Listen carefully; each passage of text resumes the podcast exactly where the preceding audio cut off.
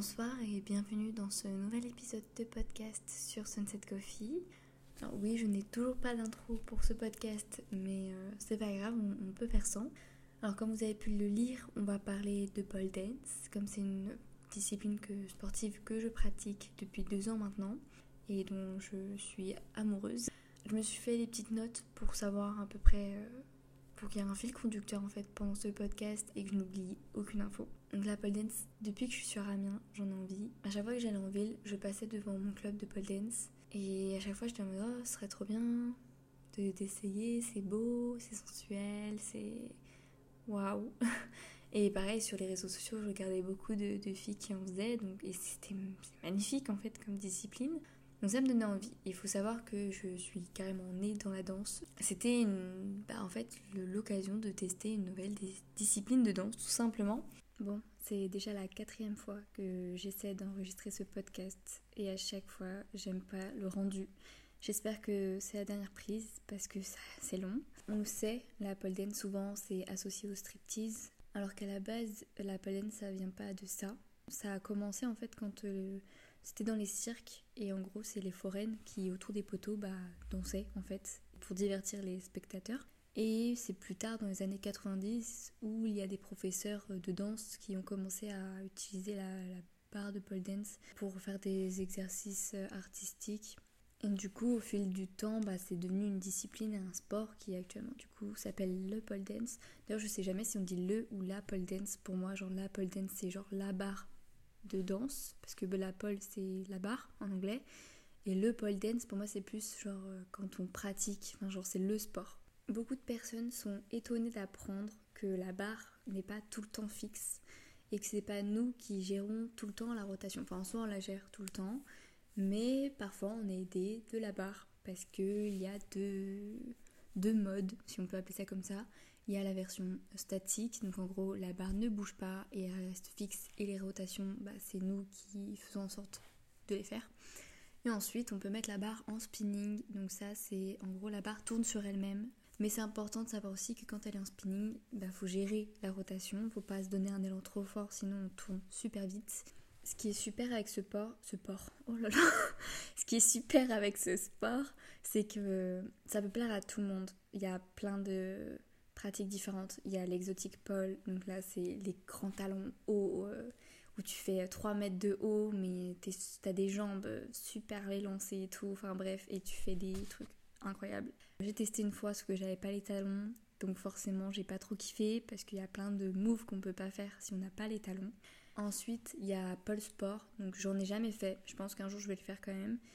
Euh, c'est plus pas sportif que artistique. On a aussi la pole choré, donc là on apprend une chorégraphie autour de la barre et c'est plus artistique, c'est chorégraphié. Et puis après, bah, il y a les cours classiques de pole dance où on apprend bah, un enchaînement de figures. On trouve toujours son bonheur en pole dance. Donc, je sais pas pourquoi vous êtes encore là à écouter ce podcast plutôt que de vous inscrire à un cours pour essayer.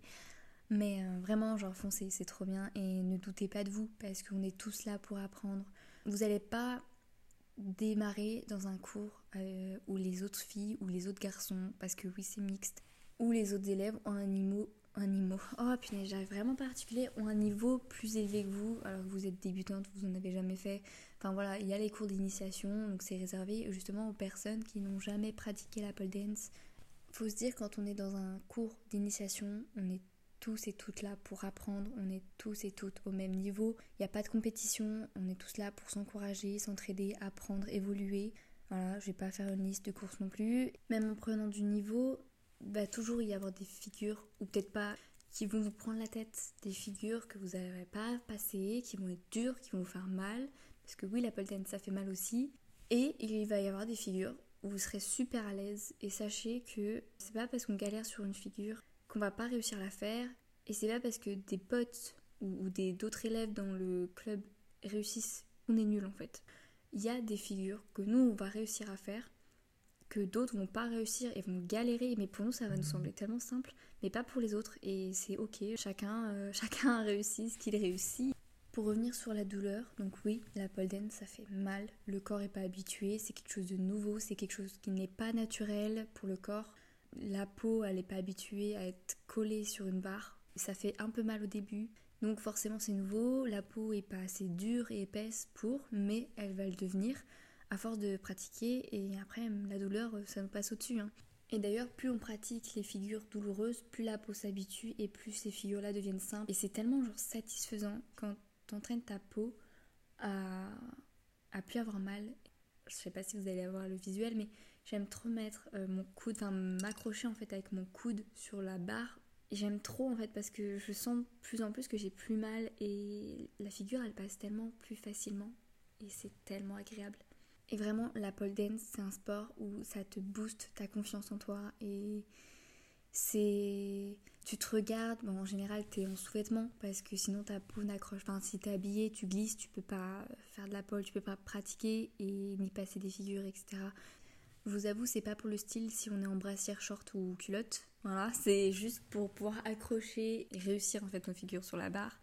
Après, euh, on finit par kiffer être en brassière culotte parce qu'on se sent fraîche et frais. Voilà, en fait, c'est c'est en fait ce sport il est tellement complet parce que il tonifie le corps, il le muscle, il booste la confiance en soi, il, fait travailler ta mémoire en soi, logique puisque tu apprends des figures. Il n'y a rien à redire en fait sur ce sport de négatif en tout cas pour ma part. Il est adapté et il s'adapte. Ah, je sais pas parler. Il est adapté et il s'adapte à tout le monde, genre autant hommes que femmes. Les personnes en situation de handicap peuvent aussi faire de la pole dance. Par exemple, on a Marie Dunot qui est malvoyante et qui souffre d'une insuffisance rénale qui a participé au premier championnat de France en 2008 et elle a décroché la sixième place dans la même catégorie des personnes valides. On a aussi Deb Roach Roach, je sais pas comment on prononce, euh, qui est née elle avec un seul bras et qui a été trois fois championne internationale dans sa catégorie de pole dance. Je pense que vous aurez compris que la pole dance est accessible à tous. Le seul frein qu'on peut trouver c'est le budget parce que ça a un coût de pratiquer la pole dance et ça dépend de l'endroit où vous vous situez et vous-même. J'espère vraiment qu'avec ce podcast, bah, ça vous aura donné envie en fait de vous inscrire ou au moins d'essayer de vous renseigner sur ça et vous avoir donné un peu de courage et de. Enfin, l'envie en fait tout simplement de vous lancer. Si c'est le cas, n'hésitez pas à me le dire, ça me ferait hyper plaisir de savoir que bah, vous avez essayé, et même si vous pratiquez déjà, alors c'est trop bien et j'aime trop partager ça avec vous. La seule chose que j'aimerais ajouter aussi avant de terminer euh, bah, ce podcast, parce que je trouve que j'en ai dit assez, je pense, après, si j'ai oublié certaines choses ou quoi, et que, ou que vous avez des questions en plus auxquelles j'ai pas pensé à répondre, bah, n'hésitez pas à m'écrire. Je vous répondrai en, bah, en, privé du coup. C'est la question de la force. Genre, est-ce qu'il faut être fort pour, euh, faire de la pole dance? Euh, Parce que, euh, genre, j'ai pas de muscles ou j'ai jamais fait de sport de ma vie, donc c'est pas, pas grave. Encore une fois, on, on apprend à notre niveau et on commence toujours par des figures simples la prof, à moins qu'elle soit un peu barge, euh, elle vous fera pas faire des figures euh, de dingue, surtout si c'est votre premier essai. Donc pas de panique et je suis même sûre que euh, vous serez surpris et surprise de la force que vous avez déjà en fait une fois que vous aurez testé la barre. Même moi, hein, je pensais que j'allais jamais réussir à me soulever, que bon, je suis pas très lourde, ok.